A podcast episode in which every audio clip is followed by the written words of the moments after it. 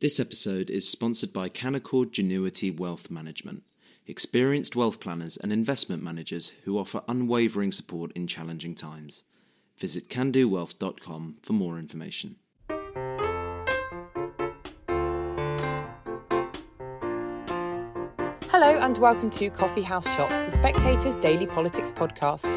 I'm Isabel Hardman and this is the Sunday Roundup. As expected, the autumn statement has not put smiles on people's faces.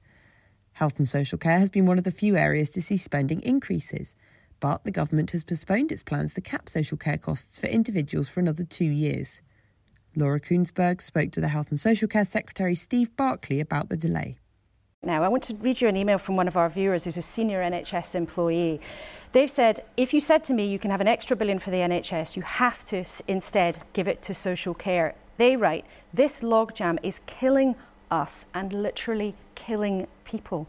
How can you justify delaying the change that's required again? Well, the issue that they're highlighting there, the, the impact on the health of it, is exactly the, the thing we're targeting. That is why we're putting the money into social care, eight billion pounds in twenty twenty-four into health and social care to address the fact that what happens in care has a direct impact on what is happening in our ambulances. But your colleagues, your predecessors and your colleagues, people still in charge right now, have acknowledged it's not just about putting extra money in. For years there's been agreement. There has to be change to the system. I ask you again, mm. how can you delay justify, how can you justify delaying the change again? Well, the local government um, bodies have themselves uh, asked us to delay because obviously they were concerned about such a major change at a time when, as a consequence of the pandemic, uh, the market is under such pressure within the care but sector. But why should our but viewers really believe you're matters... ever going to do it? Because this is, there's been delay after delay after delay after delay. Everybody agrees it's important and it never happened. Why should people watching this morning believe that you are ever going to change the system? Because I think your viewers can re- respect the fact that with the pandemic, with the pressure that we have in our hospitals, let me give you one example of just why there has been such a change of circumstances. Going into the pandemic, we had one thousand three hundred people waiting more than fifty-two weeks for an operation. That, uh, as of today, is over four hundred thousand. So these challenges are due to the pressure that we face from the pandemic. But that's why all about we've the- had to take the difficult decision, and it is a difficult decision. The Chancellor himself, when doing my job as Health Secretary, was very committed to these reforms, and that's why it has been a difficult decision to mm. delay. But what we recognise is we need more care packages in social care. It's right to buy those two hundred thousand additional places over the next two years, but also but- the spending in social care, and by delaying these reforms, enables us to fix the real challenges we're seeing in our A and E departments. Kuenssberg also challenged Barclay over the state of waiting times in accident and emergency departments, which have risen sharply since twenty twenty. You use the word challenge a lot. I want to show our viewers what challenge really means. We can look at this graph. You might want to look at it as well. The number of patients who have to wait over twelve hours before getting onto a ward when they arrive at A and E. Look at that spike. And in a way, Laura, that's not that makes... a challenge. That's a disaster, that makes isn't my it? exact point. You can see the extent to which that has risen Uh, exponentially oh, since the pandemic. So the point is, the point I was making was in terms of where, from the Labour Party here, this being a twelve-year issue, you can see there's been a very material impact from the pandemic, and it's in that context that we've taken the difficult decision on social care, whilst we remain committed to those reforms, to delay them for two years, which frees up the six point six billion pounds you... investment into our N H S, but also the two point eight and four point seven billion pounds that you, goes into But care. Can you look at that as Health Secretary and tell our viewers this morning that this system is working? Well, that's why we're put with the very that's difficult... My, my question. Can you tell people that well, the N H S the is working it right is under, now? I recognise, Laura, that it is under severe pressure, uh, and that graph illustrates that. That is why, despite the very real challenges in the autumn statement that the Chancellor faced, he prioritised funding for health, an extra six point six billion pounds over the next two years. The Chief Exec, or the Chief Exec of the N H S, well, the Chief Exec of the N H S was clear. This gives the N H S the funding that it needs.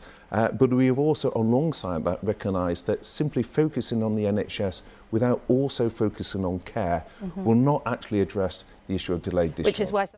Sophie Ridge also spoke to Barclay and asked him about the prospect of nurses going on strike, which could be happening this December. Now, another big issue for you is strikes. Uh, the Royal College of Nursing striking for the first time in its history. Now, you told the Sunday Telegraph their demands are unreasonable and unaffordable. What, what would be a reasonable uh, pay rise for nurses? Well, what they're asking for is seventeen point six percent. That would be an extra cost for nine billion pounds uh, on the N H S budget. That, for your viewers, is around three times more than those in outside the public sector uh, are receiving, uh, and that's why I think that is unreasonable. And, of course, whilst pay is important, it's important to look at the package in the round.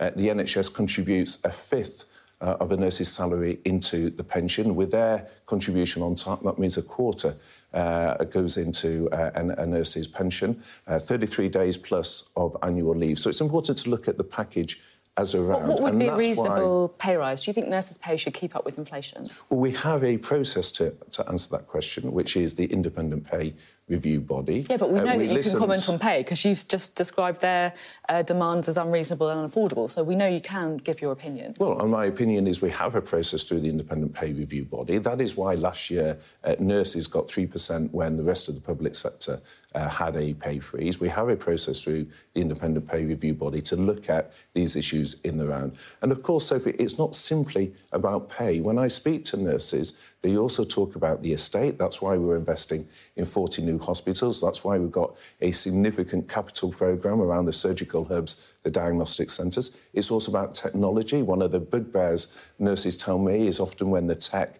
actually makes their, their job uh, difficult and, and we haven't got the right tech in place. So, so it's not just about pay, it's about the wider conditions. And that's why I'm very keen to engage with the trade unions. I saw the General Secretary of Unison this week. I had a round table with union leaders. I met the R C N okay. uh, also last week. So my door is open. We're engaging with the trade unions.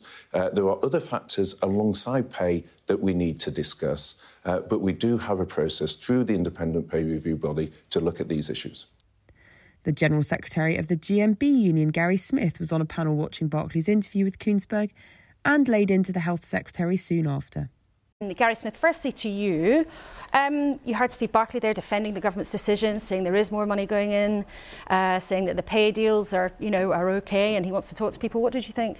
Uh, I have to say I'm incandescent. I mean, this is deluded and frankly pretty dishonest stuff uh, from the Secretary of State.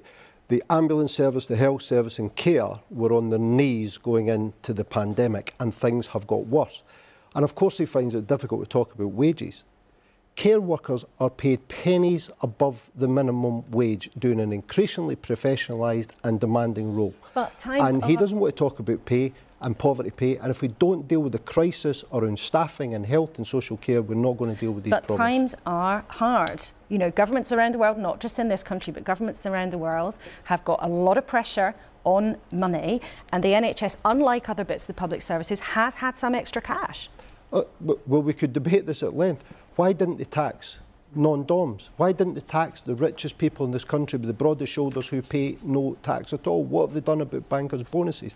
But the truth is, we made, the Tory government has made ideological decisions over, for over a decade about cutting services, and that's what's left our services on our knees. And this is not hyperbole or emotion. Our care homes were turned into morgues during the pandemic because we, of mismanagement and cuts. People are dying because of cuts in services. Ridge spoke to the social housing activist Kwajo Teneboa about the death of the two-year-old Awab Ishak, who contracted a respiratory condition from the mouldy conditions in his family's council property. So Gareth Swarbrick has been removed from his post mm-hmm. as Chief Executive of Rochdale Boroughwide Housing. That's the mm-hmm. housing association that rented yeah. the house.